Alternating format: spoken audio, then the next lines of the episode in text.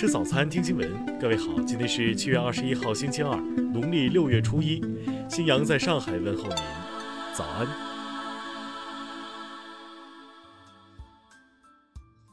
首先来关注头条消息。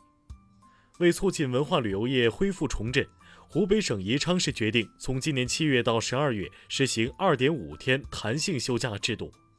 据悉，除湖北宜昌以外，湖北利川、甘肃兰州。浙江嵊州、内蒙古呼伦贝尔、江西省和安徽省等六地也曾下达相关规定，推行一周工作四点五天，实施范围多为各级党政机关、国有企事业单位。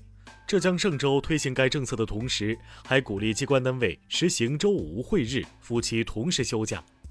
但需要注意的是，目前能执行周末二点五天弹性作息的单位。多是工作相对稳定、时间固定的部分政府机关、事业单位和某些国有企业，而政府部门的窗口服务单位、基层单位及私营企业落实这一政策的难度较大。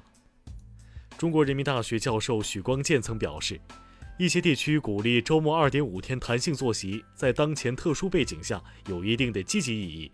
但这种弹性作息要在遵守法律规定、每周工作四十小时的前提下执行，确保不影响正常工作和生产活动。浙江省社会学会会长杨建华则分析，鼓励企业实施这项政策，政府需拿出真正的实惠，如对于实施这项政策的企业，要给予一定的税收优惠，或者降低企业个人的社保成本，以减轻企业压力，增强企业和员工的积极性。听新闻早餐知天下大事。教育部下发通知，要求中小学生全国性竞赛全面开展自查，对以往获奖项目的真实性、独创性进行复核。山西省地方金融监督管理局原局长靳辉、吉林省能源局原局长罗亦飞涉嫌严重违纪违法，目前正接受纪律审查和监察调查。一到六月。全国检察机关受理审查、逮捕妨害新冠肺炎疫情防控犯罪六千六百二十四人，经审查批准和决定逮捕五千三百七十人，逮捕人数占审结的百分之八十四点七。截至十六号，抗疫特别国债已累计发行七千二百亿元，完成一万亿元发行任务的百分之七十二。中科院合肥物质科学研究所所属某研究单元九十多人集体离职相关信息引发各界关切。针对此事，中科院已派出专项工作组赴合肥开展调查。一到六月份，中央企业通过转让股权、增资扩股、合资新设、投资并购等方式引入社会资本超过一千一百亿元。香港教育局昨天宣布。幼儿园及国际学校将不会早于八月十七号开学，各类学校的最终开课日期视疫情发展决定。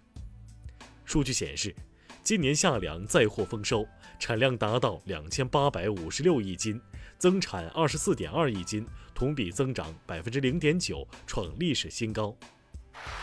下面来关注国际方面，外媒称，伊朗已处决一名叫做马哈茂德·穆萨维马基德的男子。他涉嫌向美国兜售此前遭美军空袭身亡的苏莱曼尼等伊朗高级将领位置信息。二十号，巴西公民部长洛伦佐尼表示自己感染了新冠肺炎。洛伦佐尼是巴西迄今第四位感染新冠肺炎的政府部长。据英国广播公司报道，历史悠久的英国皇家宫殿卫队将因新冠疫情危机而面临裁员，这在英国近五百年历史上尚属首次。韩国国防部二十号重申，韩美两国国防部从未讨论过有关调整驻韩美军规模的问题。一项民意调查显示，随着日本新冠肺炎感染病例增加，当地民众对政府疫情应对措施不满者的比例比一个月前更高，达到百分之六十。据日本外交消息人士透露。中国政府通过外交渠道，以日本渔船在钓鱼岛附近海域作业是入侵领海为由，要求日方禁止本国渔船驶入。日方表示拒绝。一项调查结果显示，英国近半数大型企业认为，要到2021年下半年，业务才能走出新冠疫情，步入复苏。二十号，阿联酋首个火星探测器“希望号”在日本搭载火箭升空。该探测器预计将在约七个月后抵达火星，届时正值阿联酋建国五十周年。下面来关注社会民生。北京市已连续十四天无新增新冠肺炎报告确诊病例。经评估，丰台区花乡地区由中风险地区降为低风险地区。截至目前，北京市所有街乡均为低风险地区。上海一男子刘某和女友因生活琐事发生争吵，为宣泄心中不满，其将对方购买的冻牛肉从八楼扔下，砸坏邻居的车。目前，刘某涉嫌以危险方法危害公共安全罪被依法刑事拘留。截至二十号八点，环洞庭湖区共有二十三个水文站超过警戒水位，超警站点比十八号增加七个。